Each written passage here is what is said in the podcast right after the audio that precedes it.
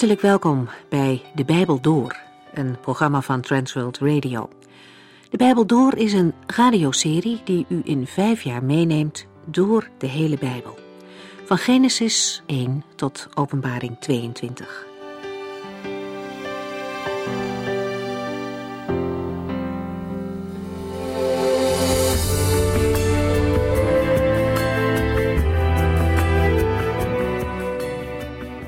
De laatste keer hebben we drie hoofdstukken uit 1 Samuel besproken. Het begon met de Filistijnen. Ze hadden de ark van God buitgemaakt, maar ze ontdekten dat ze met een veel groter God te maken hadden dan ze dachten. En daarom wilden ze de ark weer graag kwijt. En de vraag was hoe.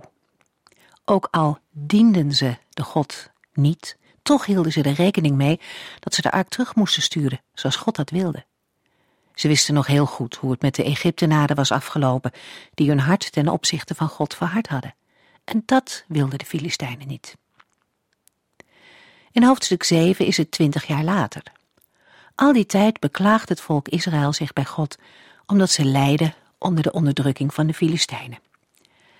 Samuel vertelt hen waar het echte probleem ligt. Hij heeft de moed om een heel volk te vertellen dat ze het verkeerd doen.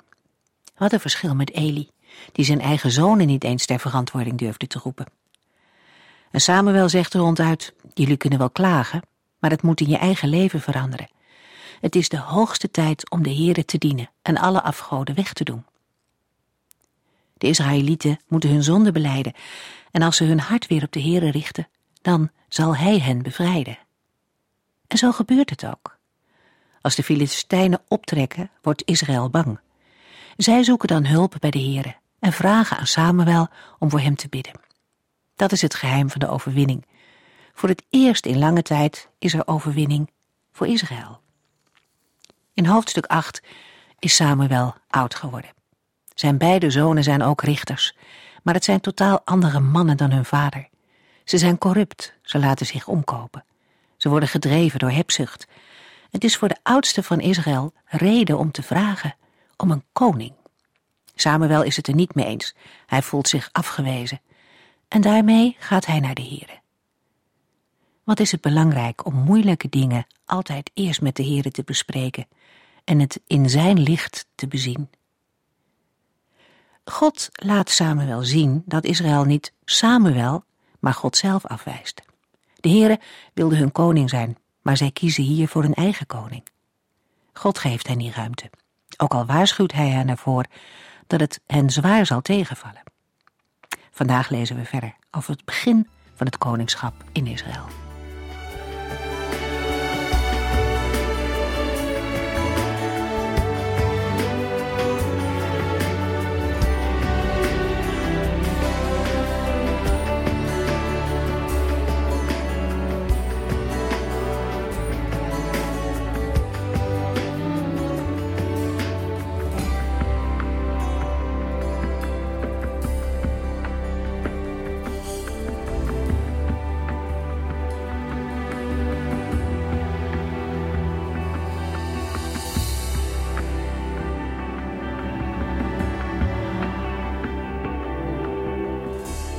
Hoofdstuk 9 is het begin van het tweede gedeelte van het Bijbelboek 1 Samuel. Het eerste deel ging over de profeet Samuel. In 1 Samuel 9 verschuift de aandacht naar Saul. 1 Samuel 9 vers 1 Kis was een welgesteld en invloedrijk man uit de stam Benjamin. Hij was de zoon van Abiel, de kleinzoon van Zeror, de achterkleinzoon van Begorat en de achter-achterkleinzoon van Afia. De introductie van Saul vertoont overeenkomst met die van Samuel. De beschrijving van de vader en van zijn afstamming bestaat ook uit vier personen. In vers 1 is Abiel de vader van Kis, terwijl in 1 Kronieken 8 en 9 Ner als vader wordt genoemd. Volgens 1 Samuel 14 is Abiel de echte vader van Kis omdat Saul en Abner neven zijn. Het is mogelijk dat Ner een grootvader of een vroegere voorvader van Saul is geweest. In het Oude Testament worden vaker generaties overgeslagen. Seror, Bechorat en Afia worden op andere plaatsen in de Bijbel niet genoemd. Kis hoorde bij de stam van Benjamin. 1 Samuel 9 vers 2 Kis had een jonge zoon die Saul heette. Saul was de knapste man in heel Israël en bovendien stak hij een hoofd boven alle andere Israëlieten uit. In 1 Samuel 13 blijkt Saul een volwassen man te zijn met een zoon, Jonathan, die met wapens om kan gaan. Van daaruit bekeken moet Saul al gauw 35 tot 45 jaar zijn geweest. Toch kan hij in vergelijking met zijn vader een jonge man zijn geweest in de kracht van zijn leven. De uitdrukkingen jong, knap en boven anderen uit geven de bijzondere positie van Saul aan. Aan de andere kant wekt de beschrijving de indruk dat het volk Saul om zijn uiterlijke verschijning als koning heeft gekozen en niet om zijn karakter. Ook vandaag is dat een punt om over na te denken. De ideale mens moet ook vandaag knap en jong zijn en boven alles uitsteken. Waar zijn of haar hart en karakter is, wordt vaak naar achteren geschoven. De nadruk ligt op de uiterlijke verschijning van Saul. Niemand zag er koninklijker uit dan hij.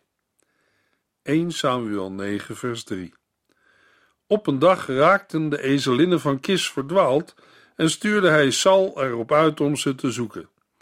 Neem een van de knechten mee en zoek de ezelinnen, was de opdracht. In de versen die nu volgen lezen we wat voorafgaat aan de zalving van Saul. De ezelinnen van Kis verdwalen. Dat is een ernstige zaak omdat ezels als lastdieren een belangrijke economische rol vervullen. De grote waarde van een ezel wordt duidelijk uit Exodus 23. Als iemand een dwalende ezel van een vijand vindt, moet het dier worden teruggebracht en wanneer het dier onder een last ligt, moet het van die last worden afgeholpen. Kis vraagt aan Saul om samen met een van zijn knechten deze linnen te gaan zoeken. 1 Samuel 9, vers 4 en 5. Zij trokken door het heuvelland van Ephraim, door het gebied van Salisa en dat van Sahalim, en door het hele gebied van Benjamin, maar vonden de dieren nergens. Toen ze ook het land van Suf hadden doorzocht, zei Saul tenslotte tegen de knecht: We kunnen beter naar huis gaan. Mijn vader zal zo langzamerhand meer bezorgd zijn over ons dan over de ezelinnen. Saul en de knecht doorzoeken een heel gebied, maar vinden de ezelinnen niet. Dan zegt Saul: We kunnen beter naar huis gaan. Anders gaan ze ons nog lopen zoeken. 1 Samuel 9, vers 6 tot en met 8. Maar de knecht zei: ik krijg net een idee. In de stad woont een profeet. Hij is een man van God en de mensen kijken erg tegen hem op, omdat alles wat hij zegt ook uitkomt. Laten we naar hem toe gaan. Misschien kan hij ons vertellen waar we de ezelinnen moeten zoeken. Maar we hebben niets bij ons waarmee we hem kunnen betalen, wierp Saul tegen. Zelfs het brood is op, dus we kunnen hem helemaal niets geven. Ik heb nog wel wat klein geld, zei de knecht. We kunnen hem dat aanbieden en dan zien we wel of hij ons de weg wil wijzen. De knecht adviseert Saul nog niet naar huis te gaan, maar naar de profeet in de stad. Hij zal kunnen vertellen waar zij de ezelinnen moeten zoeken. Rama is de woonplaats van Samuel. Saul wil wel naar hem toe, maar heeft geen geschenk om te geven. Vaak gaf men voedsel, maar Saul en zijn knecht hebben alles opgemaakt. Maar de knecht heeft nog wat kleingeld en dat geringe bedrag kunnen ze de profeet aanbieden. 1 Samuel 9, vers 9 tot en met 13. Goed, laten we het dan maar proberen, beaamde Saul. Ze gingen op weg naar de stad waar de profeet moest wonen. Toen zij de heuvel beklommen, waarop de stad was gebouwd, zagen zij enkele jonge meisjes uit de poort naar buiten komen om water te halen en zij vroegen hun of de ziener in de stad was. Profeten werden in die tijd zieners genoemd. Ja hoor, antwoordden de meisjes, als u deze weg blijft volgen, kunt u hem niet missen. Hij is juist teruggekeerd van een reis, omdat het volk een openbaar offerfeest zal houden bovenop de heuvel. Maak maar voort, want hij zal op het punt staan daarheen te gaan. De gasten kunnen niet eten voordat hij komt en de offermaaltijd zegent. Na de mededeling dat ze op weg gaan naar de profeet volgt er een tussenzin met een opmerking over de benaming van de profeet in vroeger tijd. Als mensen vroeger op weg gingen om de Here te raadplegen, zeiden ze: Ga mee, we gaan naar de ziener. Een profeet werd toen een ziener genoemd.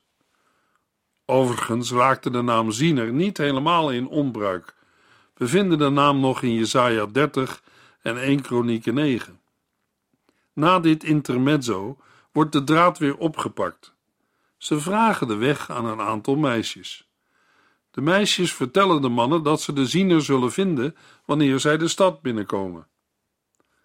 1 Samuel 9, vers 14 tot en met 16.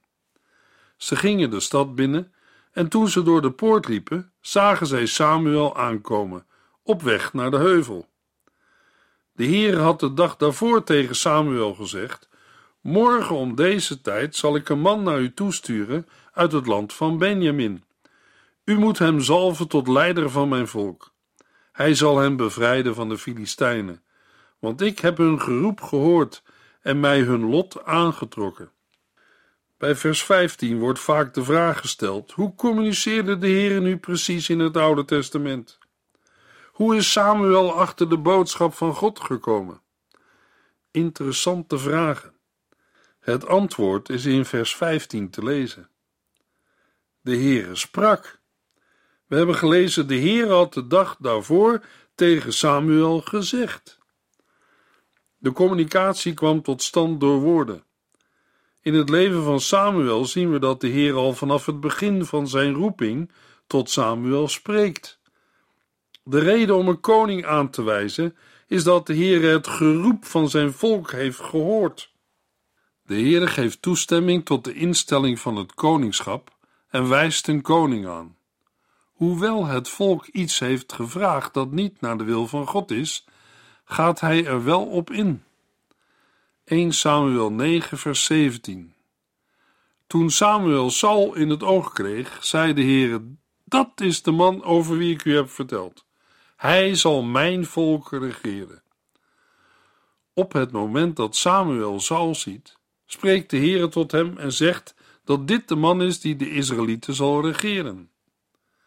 1 Samuel 9, vers 18 tot en met 20. Saul kwam naderbij en vroeg Samuel: Kunt u mij vertellen waar het huis van de ziener is? Ik ben de ziener, antwoordde Samuel. Gaat u maar voor mij uit de heuvel op, dan kunnen wij samen eten.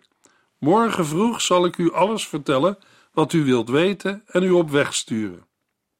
En maak u niet bezorgd om de ezelinnen, die drie dagen geleden zoek raakten, want ze zijn inmiddels teruggevonden. Bovendien weet u wel dat alle rijkdommen van Israël van u zijn? Hoewel Samuel weet dat Saul de door God aangewezen man is, laat hij dat niet blijken. Hij geeft wel antwoord en zegt dat hij zelf de ziener is.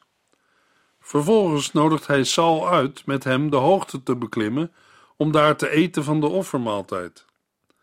De verloren ezelinnen zijn inmiddels terecht.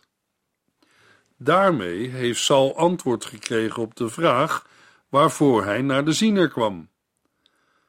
Dan stelt Samuel een heel andere vraag. De mannen zullen er ongetwijfeld niet op hebben gerekend.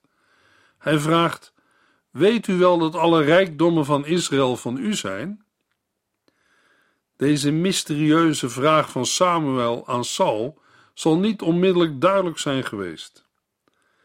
In de Hebreeuwse tekst lezen we: Naar wie gaat al het begeren van de Israëlieten uit? Onder het begeren van Israël zullen we het verlangen van het volk naar een koning moeten verstaan.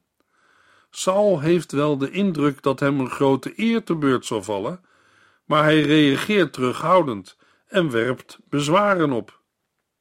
1 Samuel 9, vers 21. Neem me niet kwalijk, meneer, zei Saul maar ik ben van de stam Benjamin, de kleinste van Israël, en mijn familie is de onbelangrijkste van alle stamfamilies. Waarom spreekt u zo tegen mij?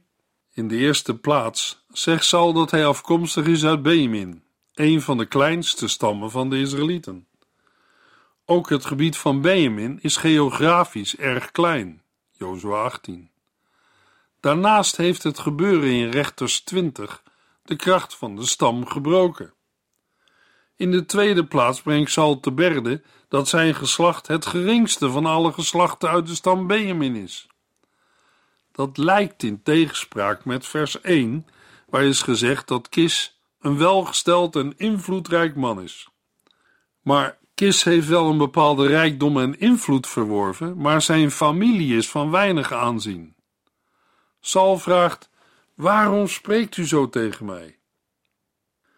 In 1 Samuel 9, vers 22 tot 27 wordt een offermaaltijd beschreven. Maar Samuel nam Saul en zijn dienaar mee de zaal in en gaf hun een plaats aan het hoofd van de tafel bij de dertig speciale gasten die al aan tafel zaten. Na het feest gingen zij terug naar de stad. En thuis nam Samuel Saul mee naar het dak om met hem te praten. Bij het aanbreken van de volgende morgen riep Samuel naar Saul, die op het dak was: Opstaan, het is tijd om op weg te gaan. Saul stond op en Samuel begeleidde hem tot de rand van de stad. Toen ze bij de stadsmuur kwamen, zei Samuel tegen Saul: Blijf nog even hier staan, want ik wil u de boodschap vertellen die de Heere mij voor u heeft gegeven. Saul en zijn knecht worden als eregasten behandeld. Ze eten samen met Samuel en de andere gasten. Dan gaan ze naar het huis van Samuel en hebben een gesprek op het dakterras. De volgende morgen staan Saul en zijn knecht vroeg op. Samuel stelt voor om Saul uitgeleide te doen. Ze gaan naar de rand van de stad, een plaats waar ze niet door iedereen worden gezien. Samuel vraagt Saul of hij zijn knecht vooruit wil sturen. De richter en de toekomstige koning blijven samen achter. Samuel vraagt Saul om te blijven staan, zodat hij hem het woord van de Heere bekend kan maken. Daarmee sluit 1 Samuel 9 af en loopt de geschiedenis zonder onderbreking door naar 1 Samuel 10. In 1 Samuel 9 wijst de Heer een koning aan. Er worden positieve dingen over Saul gezegd. Toch staat het in schril contrast met het einde van het Bijbelboek. Daar wordt Sauls verwerping beschreven. Saul had alle mogelijkheden om het koningschap tot een goed einde te brengen. Helaas gebeurde dat niet. Een bevoorrechte positie brengt ook grote verantwoordelijkheid met zich mee. Nadat Samuel Saul had gevraagd te blijven staan, volgt 1 Samuel 10, vers 1.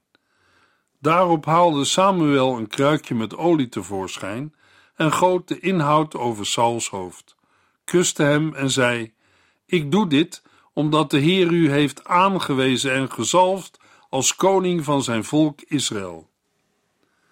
Samuel staat met Saul aan de rand van zijn woonplaats Rama en vertelt hem Gods boodschap.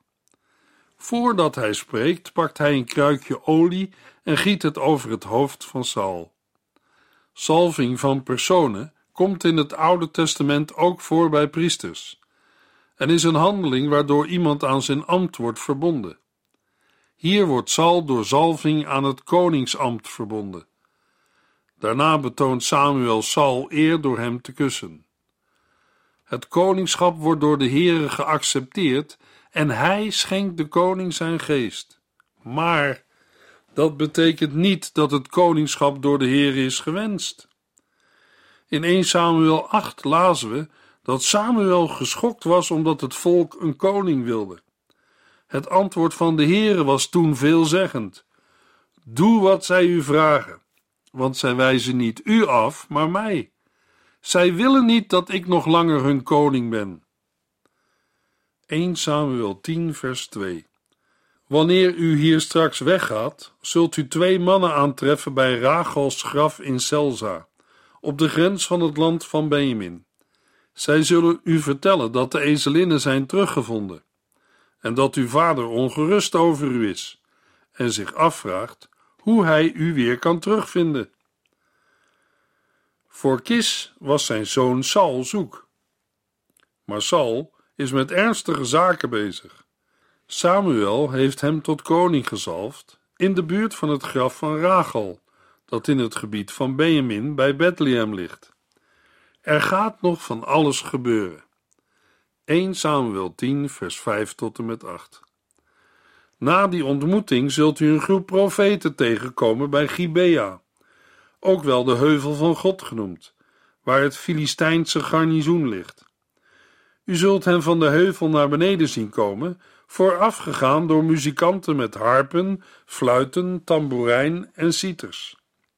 Zij zullen al lopend profetieën uitspreken. Op dat moment zal de geest van de Heere met grote kracht over u komen, zodat u samen met hen gaat profeteren, en u zult zich voelen en gedragen als een andere mens. Vanaf dat moment moet u beslissingen nemen op grond van wat u het beste lijkt onder de gegeven omstandigheden. Want de Heere zal dicht bij u zijn. Ga daarna naar Gilgal en wacht daar zeven dagen op mij. Dan zal ik bij u komen om de brandoffers en de vredeoffers te brengen. Daar zal ik u verdere aanwijzingen geven. Na het plechtige moment van de zalving voorzegt Samuel een drietal tekenen. Ze worden aan Saul gegeven ter bemoediging. Samuel voorzegt dat Saul een groep profeten zal aantreffen.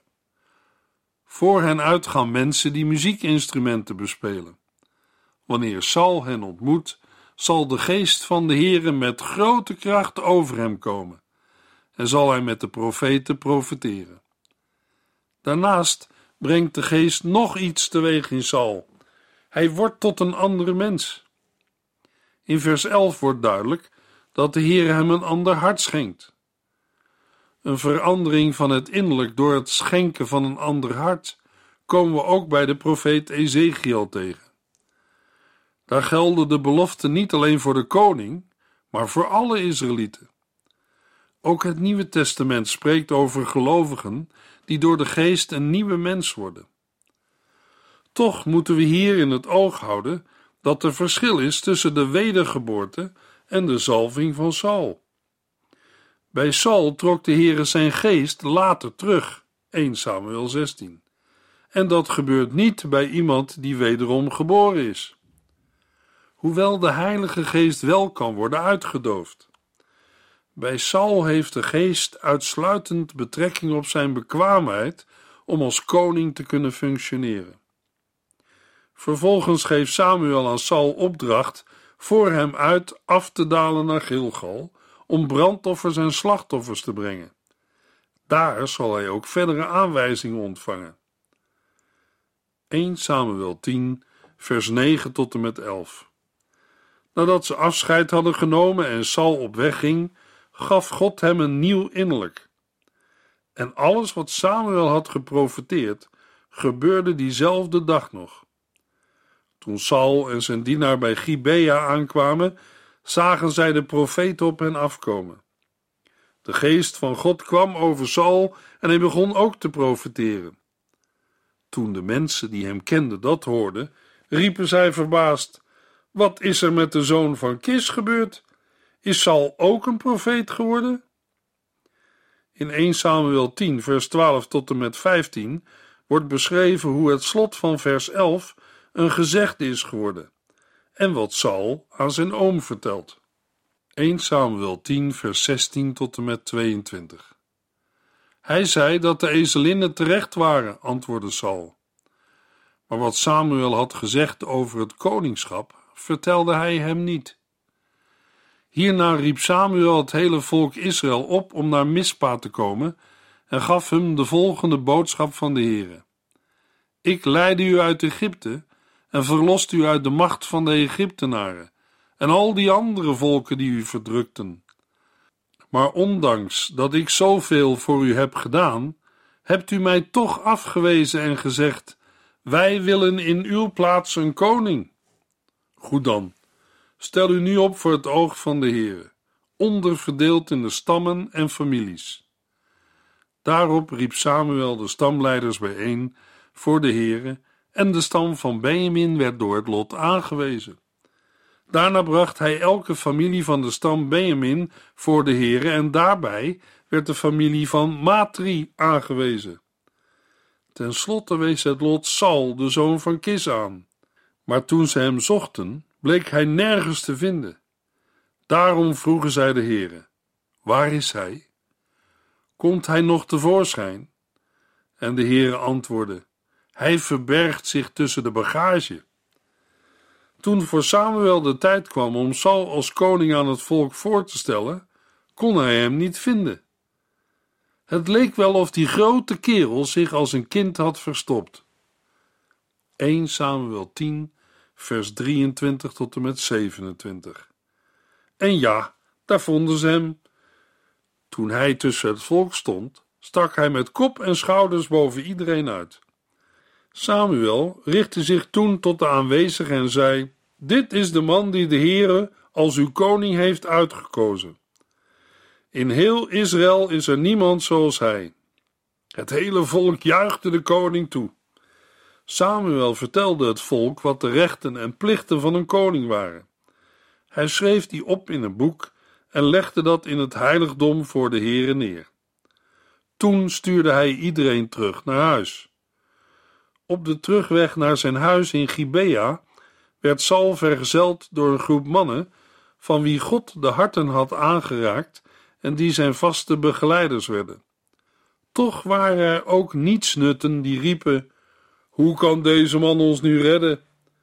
Zij verachten hem en weigerden hem geschenken aan te bieden, maar Saul negeerde hen gewoon. Net als de andere Israëlieten gaat ook Saul naar zijn woonplaats Gibea. Helaas is er vanaf het begin ook verdeeldheid. Maar Saul doet alsof hij doof is en niets hoort. In de volgende uitzending lezen we 1 Samuel 11 en 12.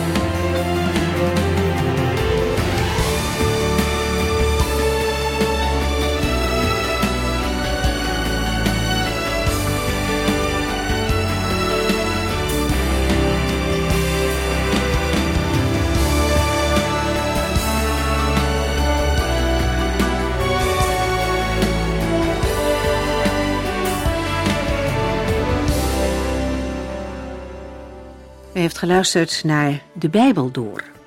In het Nederlands vertaald en bewerkt door Transworld Radio. Een programma waarin we in vijf jaar tijd de hele Bijbel doorgaan. Als u wilt reageren op deze uitzending of u heeft vragen, dan kunt u contact met ons opnemen. Tijdens kantooruren kunt u bellen op 0342 47 8432. 0342 47 8432. 32. Ook kunt u een e-mail sturen naar de Bijbel door transworldradio.nl en natuurlijk kunt u ook via de post ons bereiken. TWR, postbus 371, postcode 3770, AJ in Barneveld. Dit programma werd gepresenteerd door Cor Weda en Ike André. Techniek was in handen van Odin van Woerdekom. En wij allemaal bedanken u voor het luisteren. Graag tot de volgende keer.